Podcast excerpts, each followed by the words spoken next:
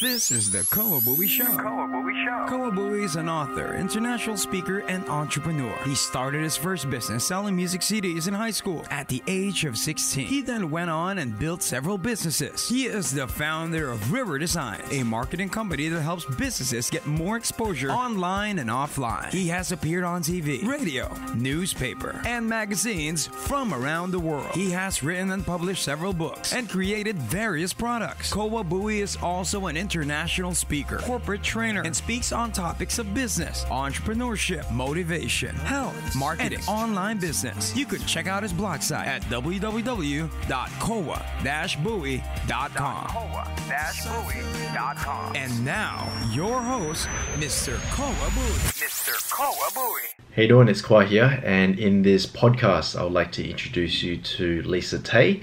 Uh, she is based in Melbourne, and she is all about being creative, and she is also within the uh, within the fashion industry. So this is the first time I'm actually interviewing someone in the fashion industry. I have no idea uh, anything about fashion, so I'll just jumped in and just ha- ask a whole bunch of questions. And the thing is, uh, Lisa is, um, I did the interview this morning, and she's a really inspiring and heartwarming person. Um, you can just hear in her voice that she's so passionate in what she's doing. And I know that for a fact that if you were to listen to this, you can feel the um, you know the the drive and the energy and um, the motivation to go out there and start your own business. So, uh, in this particular episode, I think it's it's a really good one to listen to if you think about starting your own business, and if you're interested in um, entering the fashion industry, perhaps, and um, you know if you have some sort of calling or some sort of creative idea that you want to express with the world, this interview will be really great for you to, uh, to check out. Uh, quick introduction is that Lisa Teh, she's the editor in chief of Couturing.com. Uh, it's one of Australia's top fashion, beauty, and lifestyle resources. Uh, she's also worked on a lot of campaigns and brands such as uh, David Jones, Myer, Mecca, Cosmetica, and on and on and on. Uh, she's also appeared on Australian Fashion Week reality web series, The Fro, and um, she's worked with a lot of amazing people as well. So, uh, in this podcast, uh, we delve into you know a lot of background on how uh, Lisa Teh built her business, and we also cover like the mindset, the daily routines, um, the podcast that she's got. She's also interviewed uh, Gary Vee as well. So. Um, this podcast is really chock a block. It's it's packed with lots of insightful ideas from Lisa Teh, and uh, I know that you're really going to enjoy it. So, without further ado, let's go have a look at Lisa Teh. Thanks. Hello. Oh. I'm just working out at my video. Oh my god, I'm so sorry. I'm having this problem with my video, and I thought I fixed it, but oh, oh yes, it worked. Awesome. Can you see yourself? You're good. I'm like a tech guru. You're gonna post it up. Yeah, good. How you going? I'm good. Thank you so much as well for making the time to chat and reaching out. No worries. Yeah, I saw what you're doing. Um, I saw that you know. Uh, I think you interviewed Gary Vee, and I saw like you've been posting stuff on Instagram as well, and uh, yeah, articles that you've appeared in as well. So yeah, so I got to get this person. So yeah. Oh, thank you. That means a lot. Yeah, I look. I'm lucky to love what I do, so I appreciate when I get to connect with people like yourself. And you've obviously got an amazing bank of content. You've interviewed some incredible people, so I feel very fortunate to be able to be on your podcast. Well, thank you very much for your time. I really appreciate it. Um, yeah, it's you know it's a great honor to have you on the show as well. So I was looking at um, what you've been doing. You've been doing amazing things. You're in the fashion industry. This is my first time of interviewing someone in the fashion industry, so uh, I don't really know too much about it. So I'm I'm going to learn quite a lot today. Um, oh, I'm excited. I'm excited to talk about it. yeah, yeah, I can see that you're passionate about. So, um, but it never was the case, wasn't it? I think you started off working as in accounting and, and tax, right? And then somehow, Yes. yeah, yeah. Could you just um, Unfortunately. unfortunately, okay. So how how, how that all happened? Like you went from tax to, to what you're doing now. So could you walk us through what happened? Absolutely. So, to be honest, I actually always loved fashion. I've been fascinated by the creative industry from, you know, as long as, you know, I can remember. And I always wanted to be a fashion designer. And I came from like a quite conservative Asian background. So, my parents didn't really think that that would be a safe career. Yeah. So, they said, you know, look, maybe you can look at that later on down the track, but why don't you do, you know, quite a safe degree and then look at getting a job, you know, in an industry where, you know, there's plenty of jobs. So I thought, okay, like I'll give it a go. So I ended up doing con law and I specialized in finance, which Mm. still to this day actually really surprises me because I am terrible at maths. I'm really bad at it. So I have no idea how I even passed my degree. Yeah. let alone ended up in tax. Uh, so that's a whole nother, I don't know, need to investigate how that happened. Yeah. So I ended up working, my first job out of uni was at KPMG Mm. and which is one of the big accounting firms. And I really have no idea how I even survived. I think I was in tax for seven years. So Mm. after KPMG, I went to a law firm uh, and then I went to the tax office. So I really, throughout my whole tax career, really never felt passionate about it. And I feel like tax is a pretty stagnant industry, to be honest. Like there's not that much change happening, it's not really dynamic.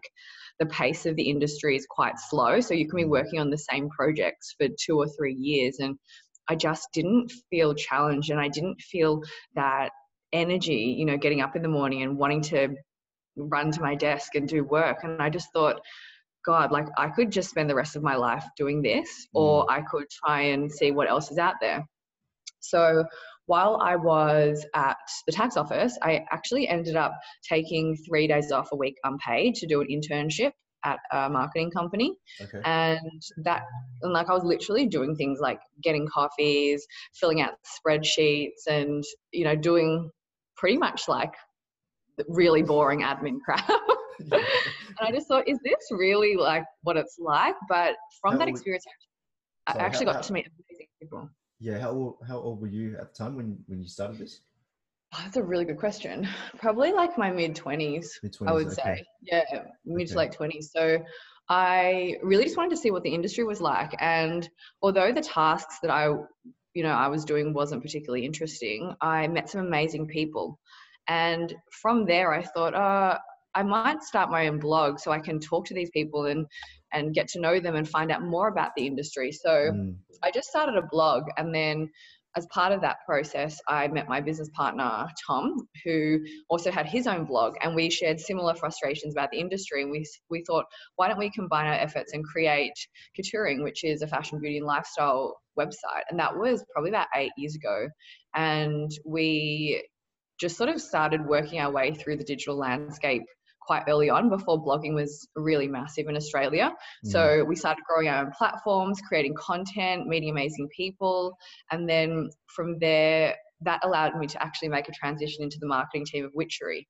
So I had zero experience, obviously, in marketing. but I remember, so when I was looking for a job to leave tax, I literally would go on Seek every single day Mm. the only filter that I would put on would be Melbourne. And I would sift through every single job and just see if there was something that interests me or a company that would interest me. And I saw a job for Witchery pop up and it was for a CRM manager, which is actually for uh, someone to manage their loyalty database. And Yeah. at the time, I had no idea what that job even was. As long as it pays thought, me, that's fine. Yeah. Exactly. And I just saw a company that I knew the name of. I'm like, oh, I like Witchery. I like fashion. So I Mm. thought, I'm just going to give myself a go at applying. And so I spent days creating this crazy application letter. I photoshopped stuff in there.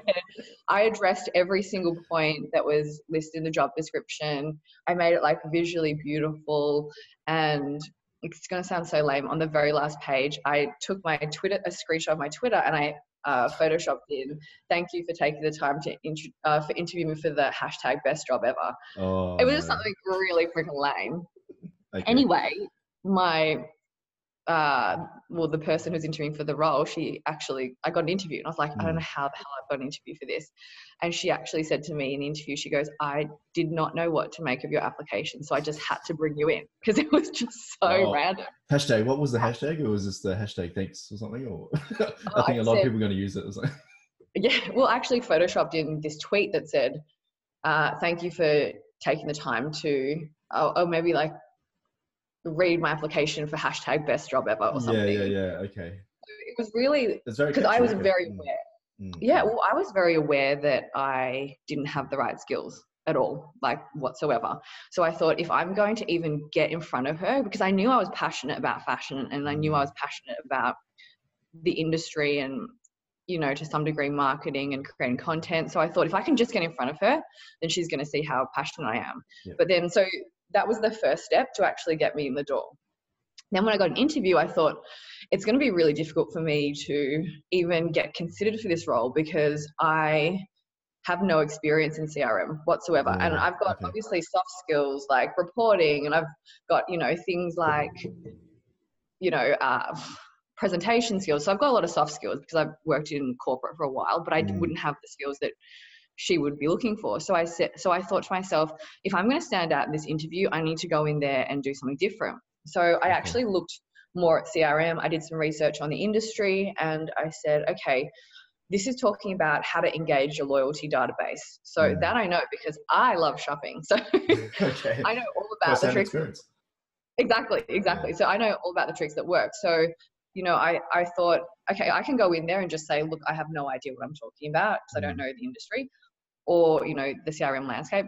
Or I can go in there and say, you know, rather than talk about my past, I want to go in there and actually show you what I would do if I took on this role. Mm. Which I think a very different approach to interviews, uh, but it really came and was born from the fact that I had no experience in the role. Yeah, yeah. So I actually mocked up a magazine Okay. and I said, to her, so I walked in, I, you know, sort of tried to set the tone for the interview as well early on, because usually they would want to control the interview and say, this is kind of the process. But I Mm. sort of took, like, I went on the front foot and I, w- and I really said, hey, this is, you know, rather than just talk all about my past history, I really wanted to come in here and, and say, this is what I would do if you gave me a chance in this position. Yeah. So I would create a magazine and say that, you know, you've got images of customers in the clothes, you'd have the latest trends, you'd do all this sort of stuff. And this was like quite a few years ago when I think pretty much the only brand at the time that was doing a publication was uh, Net-a-Porter. And they've got their own digital magazine. So it was quite uh, different at the time. Mm. And I think she really responded well to the fact that I'd already thought about what I would do and what and the sort of changes that I'd put in place Mm. rather than just coming in and talking about my past, uh, you know, my past history. Pretty, Because at the end of the yeah. day, you can, yeah. So if you can actually go in there and say, look, I would think about making these changes based on what I can see in the landscape. I'm thinking about this. I've seen that this has worked overseas. This could really work here. Then it kind of sets you apart from everyone else coming in Yeah. just talking about their past history. So I somehow got that job, which is like wow. to this day, I'm like, that's a miracle. but I have this weird belief that I can do anything that I want to do, and I'm not afraid to fail. And I think that's really what uh, drives me because I see every opportunity as a chance to learn and grow and meet new people.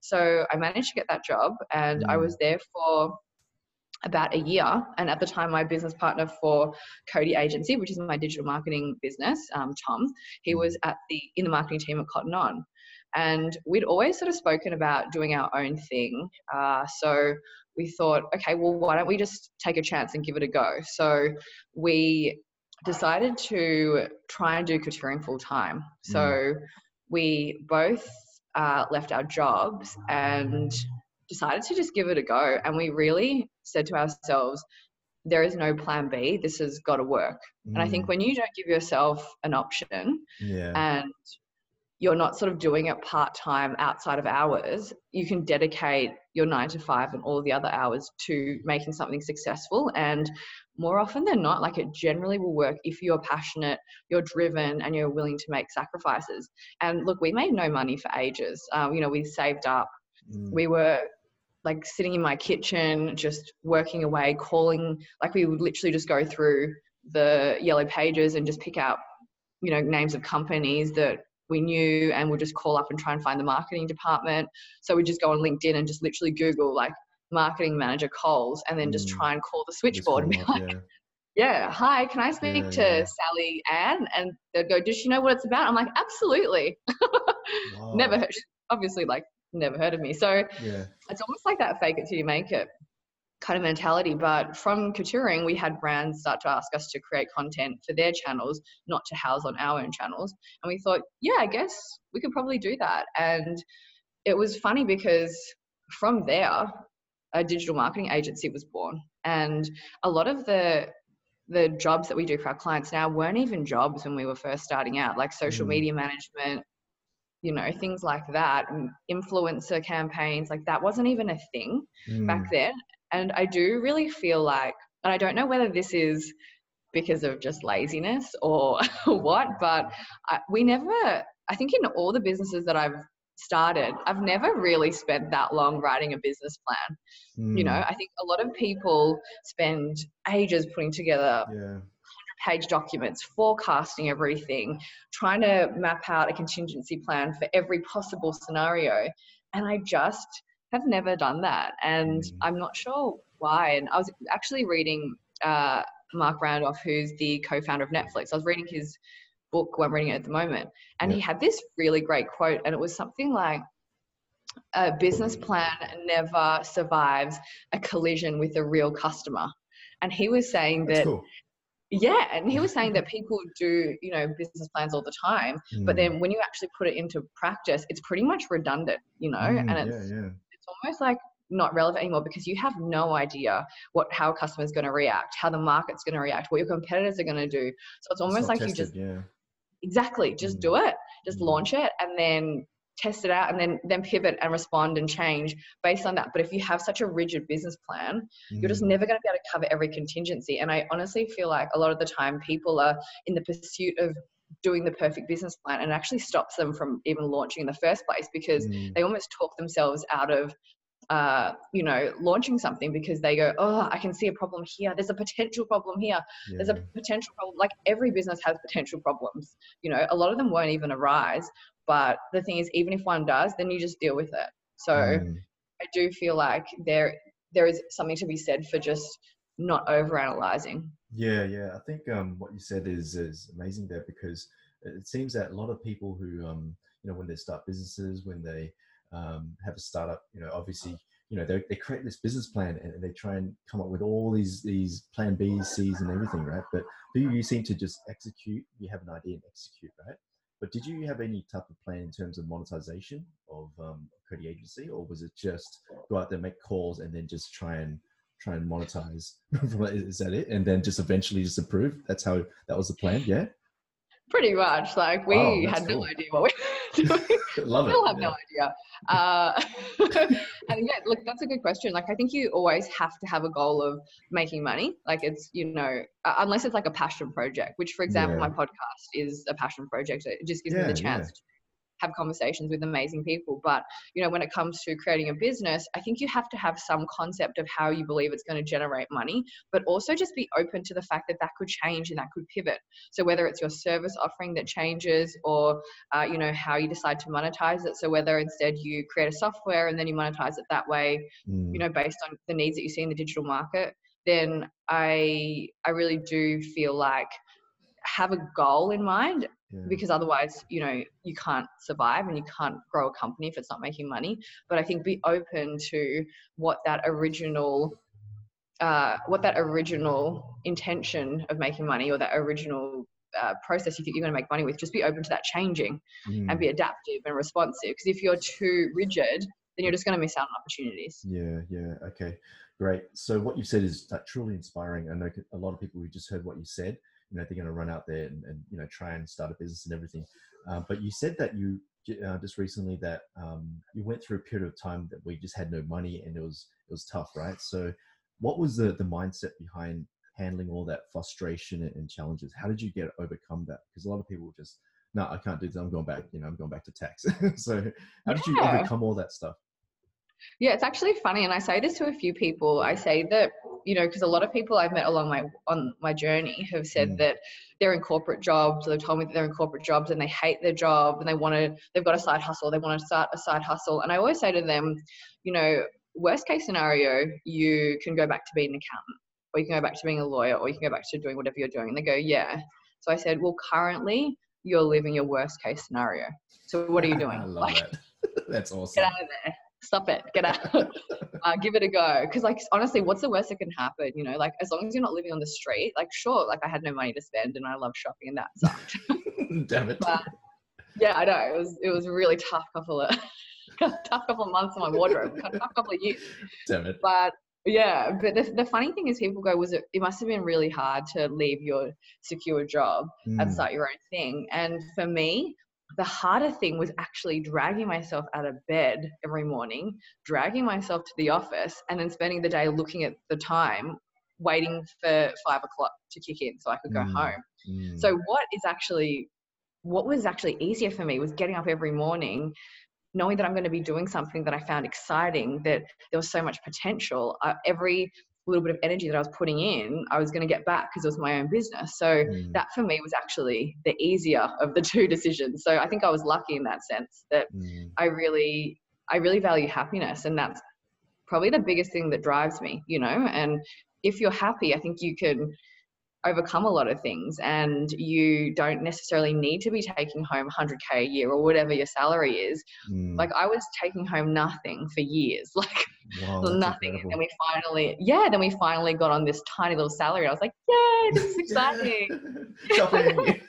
Well win yeah exactly but i was so happy like i'm the happiest i've ever been in my professional career and that would have never happened without those hard times but i think it makes you appreciate it more when you're doing amazing things something that you're passionate about with people that you love like how can that not be like living the dream you know Yeah, yeah. Um, I've interviewed like a lot of successful people, and they all say the same thing: is I mean, they've been doing these type of things for about twenty five years, right? And they say that passion is everything because with passion, like you're going to stick to it for 10, 20 years, and that and you're going to figure things out. But if you're just in it for the money, then you're just gonna if you come across some sort of mental challenge, then you're just gonna give up and, and chase after something else. So would you say that passion is the main driver behind your business and everything? Yeah.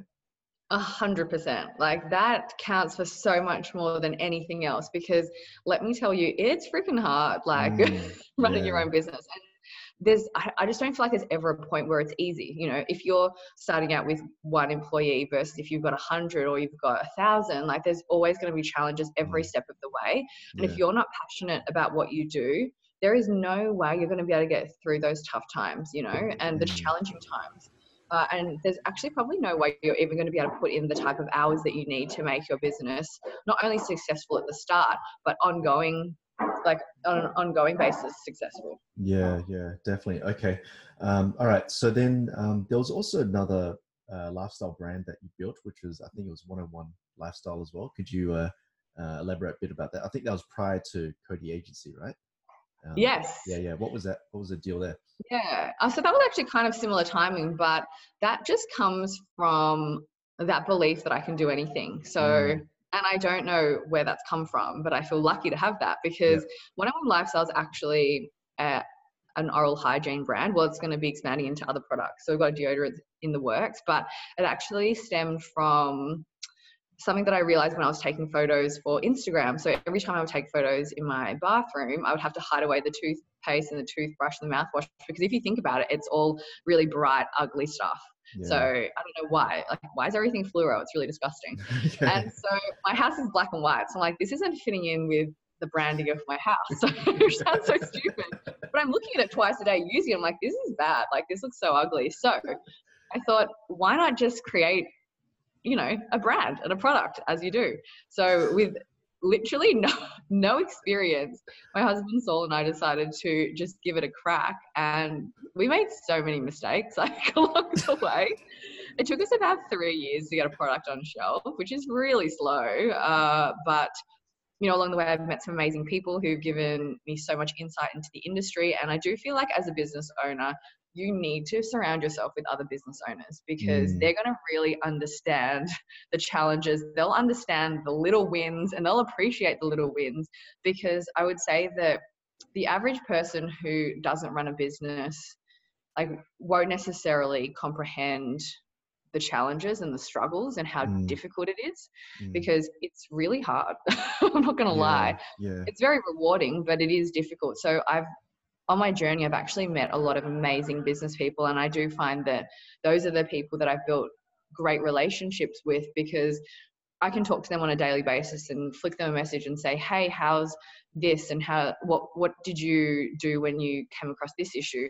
and Mm. those people will like they're worth their weight in gold if you can find a good or if you can create a good network around you with amazing people who can understand the challenges that you're going through and give you great advice, then Mm. I have no doubt like you have a greater chance of succeeding running your own business. Mm. So we somehow got into Mecca, which is bloody incredible. And I still can't believe that, to be honest. Like, it still seems like a dream. Yeah, you got some great brands, yeah, on, on your name as well. David Jones, Myer, Mecca. Yeah, it's it's incredible. It's, it's a lot- Yeah. So, yeah. So for, for that, for our one-on-one lifestyle product, we are exclusively in Mecca. And for me, that was crazy, you know. And I think a lot of people want to know what beauty brands look for when they're buying products. And, you know, I know that in this day and age of Instagram and things like that, appearance is so important. So Mm. I think that, but that's only one aspect of a brand. Like it has to look good because at the end of the day, you're going to be trying to be on the shelf and stand out against not only brands that look cool, but brands that people know. So yeah. why would they reach for your brand versus another brand?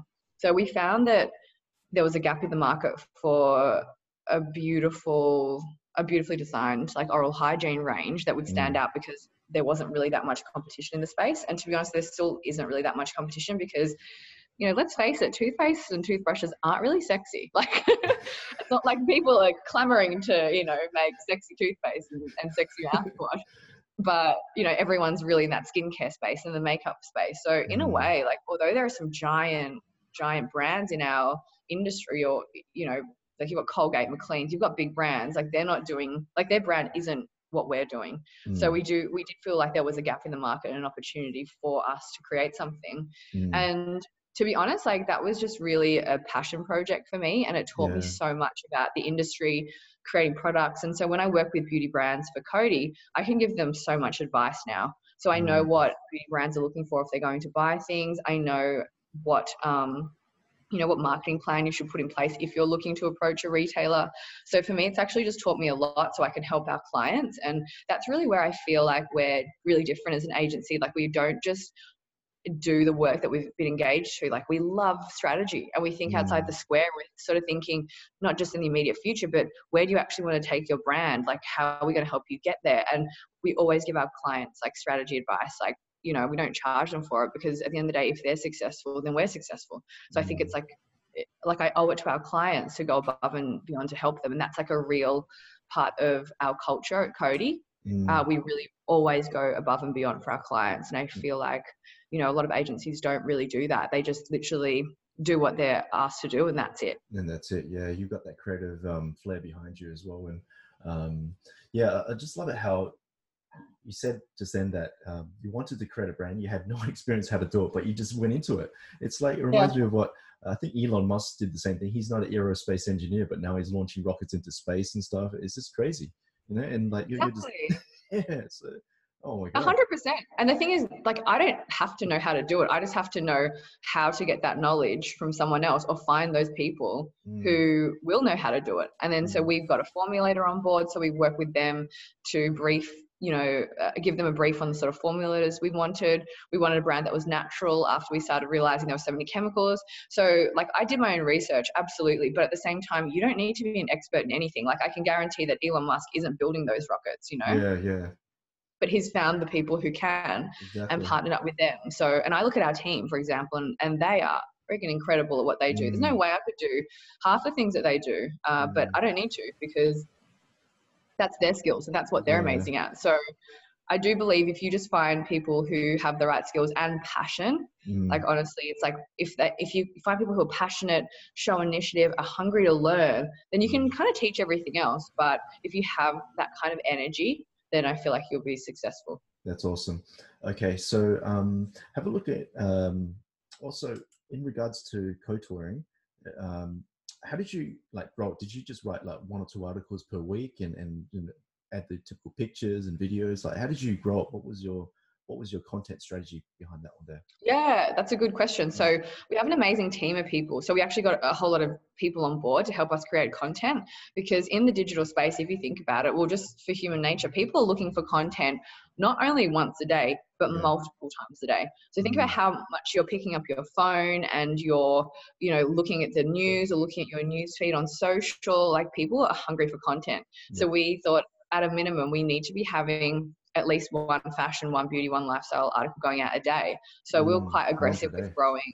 Yeah, with Mhm. grow because people want that. Like think about how often they go onto a news website. So you know, and you've got news websites out there who are change, who are uploading content all the time. Like you know, every couple of hours there'll be something new yeah, because we're so hungry for content. exactly. So that's like we have an amazing team and like that's really how we were able to grow so quickly at the start because a lot of Mm. people were personal style bloggers at the time when we were starting out and they just didn't have the resources to actually produce that much content you know? And a lot of the Mm. time they were taking photos of their outfits and that's the sort of content that they were producing but that didn't really interest tom and myself. We really wanted to do our own photo shoots and tell the stories of the people behind the industry. So Mm, we really wanted to do interviews with amazing people and find out how they got to where they are and that was something that i was really passionate about. So yeah, actually it's so funny because when we first started that site we had no idea where it would even take us. We just thought let's just do it and see what happens. And and from that we actually got to write two books so we wrote a book on australian style and australian Mm. beauty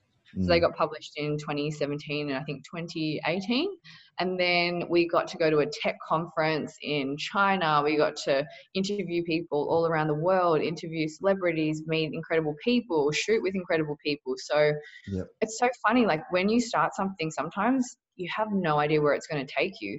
mm, But like if you don't start something, like you just won't even put yourself in a position to have those incredible opportunities and meet those incredible people or you know do incredible things. So yeah, i think a lot of the time just start something and then just Okay. be open to where it could take you because i pretty much look back at starting. I always think about the moment where i started my first blog in my room and that for me was such a huge turning point and I always think back going, I had absolutely no idea. Like if someone told me at that moment that from starting this, you'll meet your business partner, you'll publish two books, you'll start a podcast, you'll get to talk to this person, interview this person, you'll start a digital there's no marketing way agency. you'll believe it.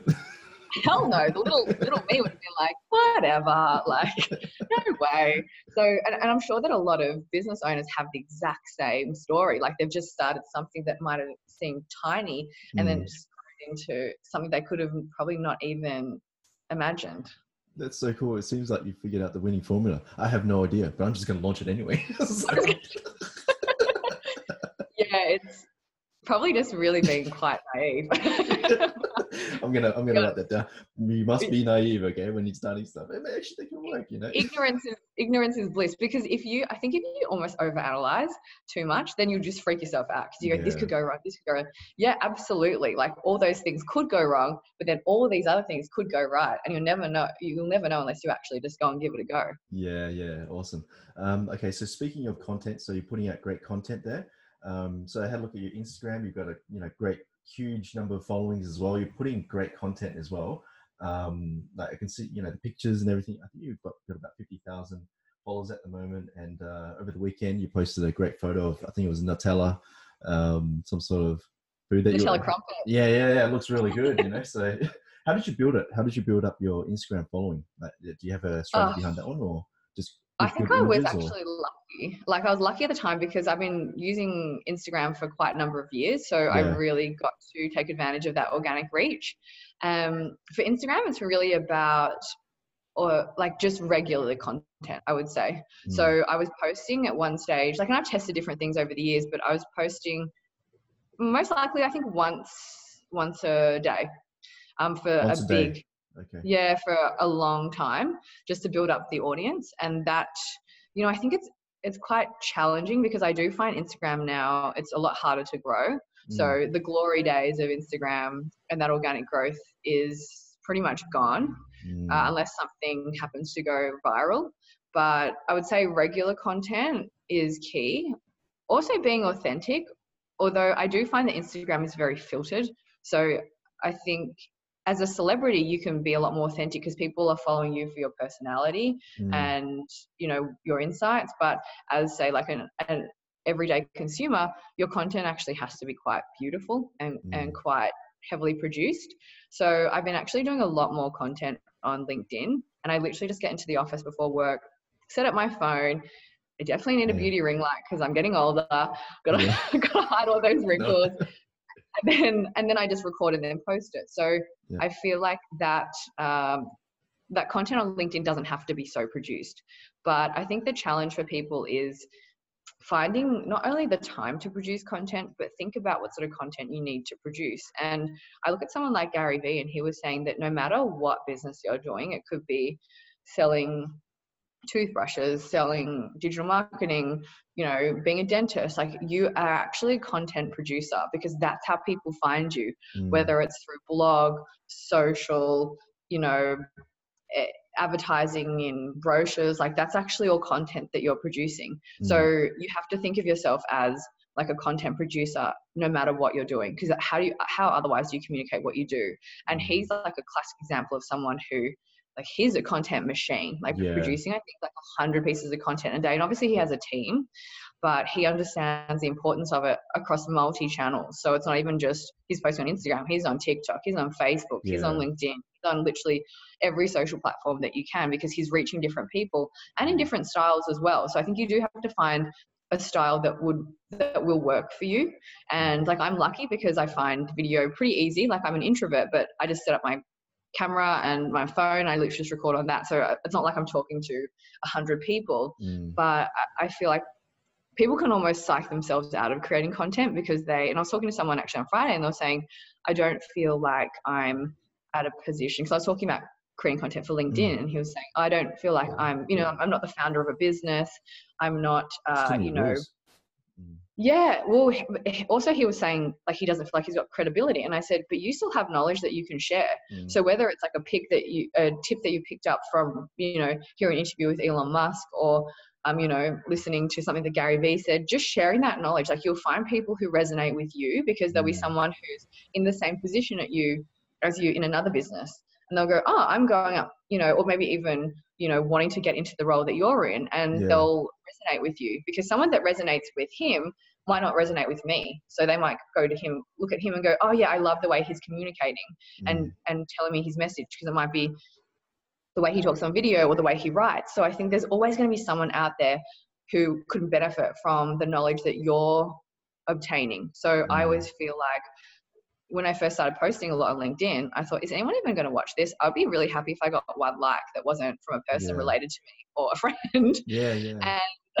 because I only started posting on LinkedIn quite consistently about two months ago, and now mm. I post every day, Monday to Friday, and it's been amazing because, as you might know, with LinkedIn, the organic reach is still there, and I say to my clients, "It's pretty powerful, you know, yeah." Mm. It's amazing, and and I say to my clients, you've got probably you know six to twelve months to take make the most of the organic reach so, like, we help our clients create content for LinkedIn, manage their posting, because a lot of them are business owners and they're freaking busy. Like, they don't have time to be getting up every morning thinking about content to post. Uh, so, we help them with that. So, I've met some incredible people on LinkedIn, mm. and it's great for lead generation. Like, I had a call with someone from Silicon Valley last week, and I mm. never would have thought, like, how on earth would I've even reached out Silicon to someone like Valley, that? Wow. Mm. Yeah, which is crazy. Yeah, six and degrees so, of separation. Yeah. Mm. I know it's actually incredible because he goes, "Oh, it's something that you posted about uh, a quote from Marc Randolph, that mm. Netflix. Co-founder, um, popped up in my feed, and then he just reached out to me, and then we organized a, a call, and we might be doing some work together. So I just sort of think if you put yourself out there, and you know, it's hard at the start, but I think just realize that most people are actually like yeah there are trolls out there absolutely yeah, yeah. but most people don't want you to not succeed so they're going to be wanting to come from a place of support. So they'll give you a like or they'll give you a comment, and then you find those people that you know uh, can be part of your LinkedIn community, for example, and you can regularly engage with them and support them, tag them, comment on their posts, like their posts. And I do feel like on the whole, people are really good you know like i don't think that people are intentionally wanting you to fail or will mock you if you happen to stutter in a video. So i think people overanalyze and want everything to be perfect but in reality like it doesn't need to be. You just have mm. to keep producing content. Mm-hmm. and it makes you unique isn't it? Um, i think i was watching a video by uh, i think you probably heard of him but dan lok. Um, this is a hong kong guy. He's a you know he's got his he's got a really strong accent but he's got a huge following. And he says that um, his accent is what makes him unique and yes. Uh, and I think yeah, a lot of people might think, oh, you know, his accent, you should improve it, but you don't. You, you just keep who you are, and then people, you know, that, that's how people identify you is through your accent. Even though you might sound funny, but that's who how you know people appreciate about you. So Absolutely. And if you're authentic, just who you are, people resonate with that. And yeah, since I actually started posting videos, like I went to a talk last week and a couple of people actually came up to me and said, Oh, I've been watching your videos on LinkedIn. Thanks for sharing them. Mm, mm. I'm just like, oh my God, it's so weird thing that people are even watching, you know, and I don't Yeah, even have a big following, but to see that now that even just my own personal brand, like Yeah, I'm yeah. building that in the business space, I think, wow, it's so powerful because I literally just started Mm, uh, two, like two months ago. So there's, you know, it's, it's not too late to start now because you can quickly grow a following mm. uh, if you just keep producing content and have interesting things to say, talk to interesting people. Like I'm really lucky to get access to some incredible people and some incredible minds. Uh, Mm. But a lot of them, like I literally have just slid into their DMs. So Mm. I've not, you know, I've not, like, yeah, Instagram DMs and stuff. Yeah, that's it. Yeah, there you go. honestly, Yeah. like Yeah, that's it's how I get a lot of people as well. just like, Yeah, just send a text. it's so surprising. And some people go, but what if they don't reply? Who cares? Who Like, cares? Didn't cost me like, anything. Oh my god, there are so many people where it's like seen, like it's like seen, and there's been no response. I'm like, oh well, it's not personal. Like they don't even know who I am. So you know, I've got no shame. I'm just like, hi, just following up on the below if I can see they've seen. Yeah. um, but I think it's just having no shame because, to be honest, like I think it is. It's a little bit of a numbers game. So Mm, you might mm. reach out to 10 people and one person might reply, but that one person could change your life. So Yeah. I do feel like don't let that ego get in the way and that Mm. fear of people not responding to you get in the way because they might it's not it's nothing personal if they don't respond they could just go oh it's not an opportunity i'm looking for at the moment or uh, i'm too busy to respond or whatever the excuse is but got Really? own things they're doing. So yeah, they're, they're so hundred focused on- percent. Yeah, that- yeah. Exactly. So it's rarely going to be personal because Mm. at the end they, they don't know you. You're just the person that's that's you know emailed them or or messaged them on a social media platform. So I would hundred percent say just do it and Mm, not mm. worry about it. Yeah. So So speaking of um, uh, your podcast in conversation with Creators, I saw your video with with Gary Vee, and uh, it was pretty interesting. Like you had the whole cakes, you had cakes on the table, and I was thinking, wow, that's in, it's really impressive. Who who interviews someone with cakes and stuff? So I was like, well, that's cool. But how did you how did you do it? How did you get Gary Vee, and what was it like interviewing him as well? uh, so that was another person that I messaged. Okay, awesome. Yep. believe it or not. And then I started talking to his person uh, who was coming to Australia with him, and then we locked in a time. And I have been listening to his content for a few years. And to be honest, I didn't actually like his style originally because I found it quite American and aggressive. But Mhm. then I started seeing his written content pop up more on LinkedIn. I'm like, this guy actually has some interesting things to say. So I got the chance to interview him and I had no idea how it was going to go, but I thought he would be doing interviews all the time with lots of different people. And I wanted to do something a little bit different because he seems like someone who is fun, interesting, Mm. and likes to have a bit of a laugh. So I thought, why not make an Australian inspired smoothie with lots of different Australian inspired foods in it? And I got like burger rings, King Island dairy cheese, Tim Tams. Oh, see, what- what's going on here? There's all this stuff there. Like you're selling like candy to him or something. so that's cool. yeah, it was Yeah. it was not it, was, it didn't Yeah. taste good. Big M, chocolate Big M, twisties, or like or, you know whatever was Australian. I could get my hands on Vegemite. It was disgusting. but I Yeah, yeah. thought this would at least add a different layer. And I think that's where my mind, like, I really think in content. And Mm. I think that's so important in this day and age. Like, I see every opportunity as a content opportunity. Even if I go out for breakfast, I'm like, will this place be Instagrammable? Like, you know, that's the level of, yeah. uh, like, it's, it's actually so funny. Like, people, you know, don't realize i think the level that some people think about content like i'll even think about my outfits and say if i go and do a photo shoot for an outfit for instagram i'll bring four outfits and i'll be getting changed in my car because i'm like i don't have time to go and shoot a million outfits so i just go and shoot four outfits at a time. So you have to just get efficient in the way you think of creating content. So i thought i could just sit here and talk to him but i would much rather be doing an activity doing something fun and then we scull it at the end. Mm. and it was actually really good. Like I, after we did the thing he did like some social around it and i thought give because people want content and i think that's what a lot of people don't Yeah. realize. Like they want content to share so i thought why not give him something to actually share that's interesting so if you can mm. give people uh, a reason to share your content then they will So Mm. make it as interesting as you can. Uh, but also, I think if you think in content, it makes it easier to create content. So I always say this to my clients. I think if you have given some advice to someone and you think it's helped them, most likely it's going to help a lot of other people. So share that on LinkedIn. Uh, Mm. if you have received some advice that's helped you, share that on LinkedIn. That's probably going to help Mm. someone else. So if you start to change your mindset and see and think in content, then you can see so many opportunities in your day-to-day life. And I think a lot of us just think, oh, this is just my day-to-day life. Like no one's going to be interested in this. But Mm. so many people are because they're probably a lot of them are sitting in their boring corporate jobs. Like the fact that you're sitting here in the morning and this is like part of your job, like you're interviewing love it, man. someone, yeah. like that's Yeah. living the dream for a lot of people. Because Yeah. I can tell you right now, if I was however many years ago, I would have been trying to do a bloody tax audit or something boring like that, or you know, doing Shoot me in deep dive. Yeah. some documents. Yeah. Yeah. So I do really feel like it's changing your mindset and then you just literally it's kind of like the matrix where you could just see like content everywhere.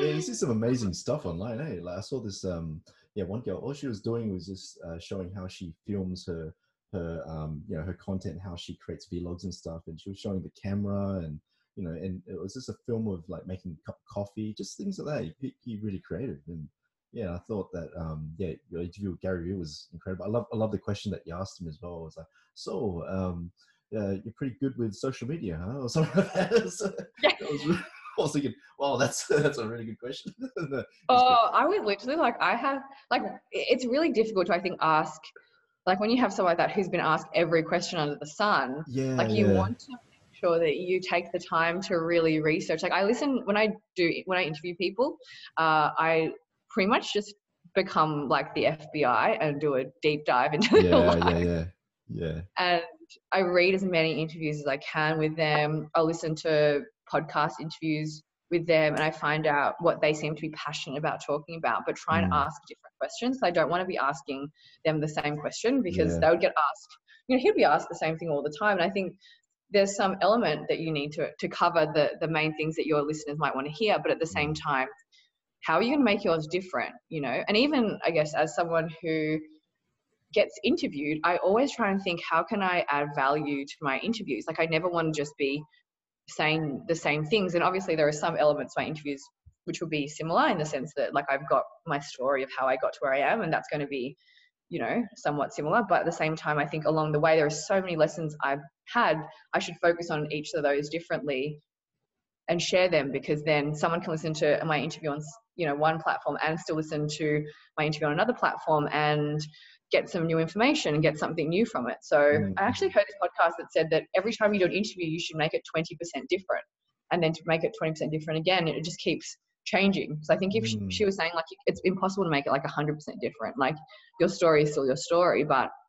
if you can constantly be adding value then people will keep wanting to listen to you Yeah, yeah. It's all about finding um like little edges to keep improving, isn't it? To trying to perfect the interview, trying to perfect the podcast and, and the content. So yeah, it's amazing. yeah Yeah. Okay. Um, how about some of the best skills that you've learnt that's been the most helpful in your life? What skills did you uh, did you pick up that you would consider really helpful in your life? Ooh, that's a really good question. Uh, I would say learning to read people Mm, definitely helps. So my role for Codi Agency is I do business development. So pretty much my days just spent in meetings. So I get to meet amazing people, hear about their business, and then work out how we can help them. So I think it's just developing that skill over time, and that's really allowed me to understand and listen and and look for opportunities where where I believe we can help as an agency. mm, Uh, it's kind of funny, like with skills, I do feel like, and I was talking to someone about this last week. I feel like you can pretty much be taught most things.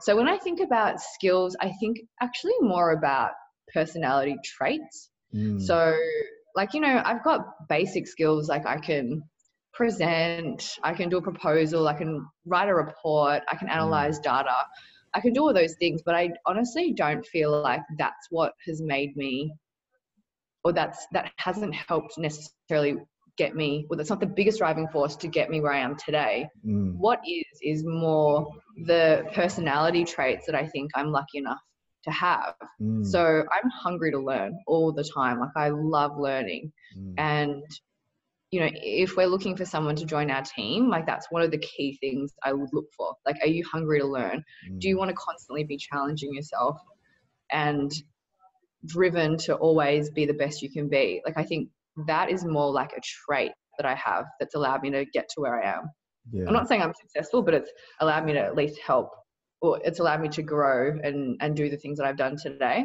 Mm. uh, things like not being afraid to fail like i think those sort of traits and that those sort of mindsets are going to send are going to help you succeed more than any sort of skills because i feel like you can kind of learn any skill but Yeah.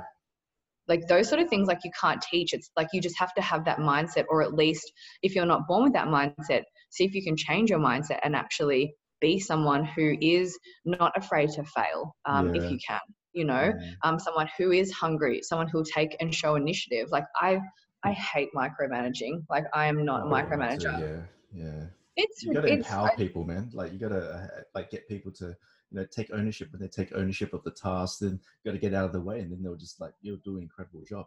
Empower- gives you absolutely. micromanaging? Mm, absolutely. Micromanaging literally helps no one. Yeah, you know it doesn't help Mm, yes exactly. Mm, like it's not good for the person who's micromanaging and the person who's being micromanaged. So as a result i think initiative is fantastic. If you can show initiative uh, as a business owner or as a employee like that's going to get you far because then you don't need to be micromanaged like i don't want to sit there i don't have the time to sit there and watch over your shoulder while you do tasks and i'm lucky because i've got an amazing team who just run with things you know if they don't know how to do something they just work it out uh, you know, because most of the time, if they don't know how to do it, I probably won't know how to do it. So if they come and ask me, yeah. I was like, I don't know how to do it. and we can sit there and try and work it out together. Or if you just work it out, that's it's even better. So, Mm, mm, mm, so I would say, you know, I think it's more personality traits that have really helped me get to where I am that Mm. that I would say are probably more valuable than any um, sort of soft skill or technical skill that I know. Because yeah. if you're that's a valuable um, skill. Like you're, you're good with people. You can read people, body language as well. Like you're pretty good with body language. Yeah. Yeah, as it was funny, I was, I was talking about this exact topic last week, and I said I watch a lot of crime shows, and I learned so much. figure out. that's a murder right there. Yeah, I was like, yeah, seriously, like there are things like, like Sounds if right, you yeah. if you yawn in front of someone and they don't yawn back, they could be a sociopath or a psychopath because they, they don't have empathy for body language. Yeah. But it's funny because once you start reading into body language, Yeah. So you can helpful. really notice so many things. Like, Yeah. you know, I notice I pick up all the time that I, I'm mirroring someone's body language or someone's mirroring my body language. And that's like a Mm. human reaction to make people feel more comfortable or Yeah. show people that you're engaged with what they're saying. Because you can see when someone's not engaged with you because they're leaning back, they're like looking away, like they're the not. phone and stuff, and yeah. Yeah. So I think just understanding humans and what they want, like it's so crucial for the role that I have anyway at the moment, like in business development. So Mm, mm. I think that's probably like the biggest sort of skill that I've developed over the Mhm. years. And, you know, I think it just helps if you're passionate about what you're, if you're, if you're selling, then it just helps if you're passionate about what you're selling. Yeah. And that's not definitely. necessarily a skill. It's just like if you've got to put yourself in a position where you're selling something that you actually genuinely believe in. Mm, mm, definitely. Okay, so um, one last question is: Let's say that you were to go into a time machine, uh, you press a button and go back ten, maybe twenty years, and talk to your younger self. Uh, I'm not sure. I think you're yeah, you're pretty young. Oh my God, okay, I'm us go. old. I'm not go. going to tell you how old I am. no, no, I won't, I won't put you there. So, um, okay, how about just ten years? Okay, go back ten years, talk to your younger self. Uh, what would you say? That's a really good question. I would say to her, just hang in there. Keep Okay. doing what you're doing. Okay. uh, and trust the universe. Just be as good of a person as you can be, and good things will happen. That's beautiful. That's Yeah, I, beautiful, I, I actually do believe in the universe. Like I, I do believe that if you can just be a good person and you know just try and just do the best you can then the universe just rewards you it just has this funny way of working out like it's brought amazing people into my life and i just think wow how did this person how do we even cross paths and i just feel super freaking lucky to have met some amazing people, and I do believe, you know, the universe just brings in the right people at the right time that you Mm. need them and the right opportunities at the right time. So, yeah, I do just trust the universe. It's got your back. It's got you back. Oh, I love it. That's beautiful. Okay, so how do people get in contact with you? That's a great question. So you can reach me on LinkedIn. So Mhm. you can uh, shoot me a message or shoot me a message on Instagram, uh, or you can email me at lisa at Codi Agency, which is C O D I agency.com.au. And I always welcome any sort of feedback, comments, questions. Like, I really feel lucky to be in an industry where I've met so many amazing people who have given so much time and knowledge to me, and I want to give back to anyone who who needs help or who has a question or who just even needs like a motivational talk. Like i'm always here for those. Uh, but you know i feel very fortunate that i've been welcome into an industry that i never really thought i would be a part of. So Mm, i want to make sure that i can give back as much as i can. Mm, that's awesome. Well, Lisa, I um, really appreciate your time. Um, it's a true honor to interview you, and um, yeah, you shared some really amazing wisdom from you know uh, how you started Codi Agency, the fashion industry, something I have no idea in. Um, yeah, thank you for sharing about your mindset as well, and uh, your, your drive and your passion. I can sense it in, um, in how you talk as well. And uh, I also wish you know wish you all the best for future endeavors. And I know that you're going to be out there and conquering the world in no time. And um, yeah, lots lots more cakes in, in, in your interviews as well. And yeah, all, all the best for future endeavors. So thank you very much. Awesome. Yeah, it's gonna be great. Thank you for the opportunity. You were great. Oh, no worries. It's always great to talk to another podcaster as well, so you don't have to, you know, don't have to guide him or anything like that. You already know what you're doing, so it's good. I know it's so funny because in my head I'm like, oh, I stuffed up there. Should I pause there so they can edit that out easier? No, it's it's perfect. It's great. Yeah, awesome. it actually changes the way you talk and I think get interviewed when you're when you've done it yourself. Yeah, yeah, yeah. So, how, how's it feel to be? In, oh, you've already done a lot of interviews anyway. I think I heard like other podcasts with other people, and yeah, it's really. yeah, I actually love it. Like Yeah. I feel really fortunate to be able to get to talk to someone like yourself and you were so well researched, like you had all your research done. So it, it just makes my job a lot easier. Mm. Um, So thank you so much for even spreading the inspiration and knowledge that you've done. And I think keep doing it. You've done a, an incredible job. And I have no doubt that there'll be so many people out there benefiting from everything that you're doing. Great. Thank you very much. Awesome. Thanks. Cool.